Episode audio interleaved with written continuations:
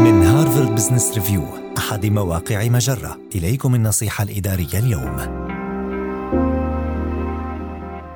تعلم الاستعداد لخيبة الأمل. إن انتظار الأخبار المهمة أمر مرهق للغاية والأصعب منه هو تجنب التفكير في العواقب السيئة المحتملة سواء كنت تنتظر نتيجة مقابلة عمل أجريتها أو نتيجة تقدمك إلى قسم الدراسات العليا بالكلية أو نتائج الانتخابات.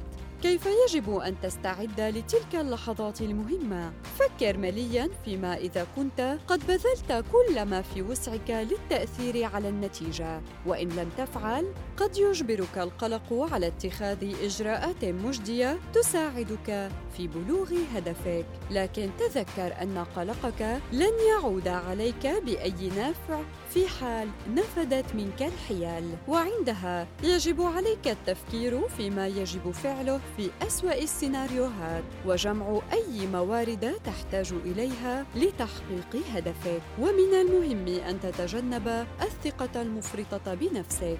وفي المقابل قد تساعدك جرعة من التفاؤل في تعديل حالتك المزاجية. أخيراً حاول صرف انتباهك في اتجاه آخر بمجرد أن تتخذ كل خطوة تمكنك من الاستعداد سواء من خلال مشاهدة فيلم كوميدي أو ممارسة اليقظة الذهنية. فتشتيت الفكر قد يكون أفضل علاج في بعض الأحيان.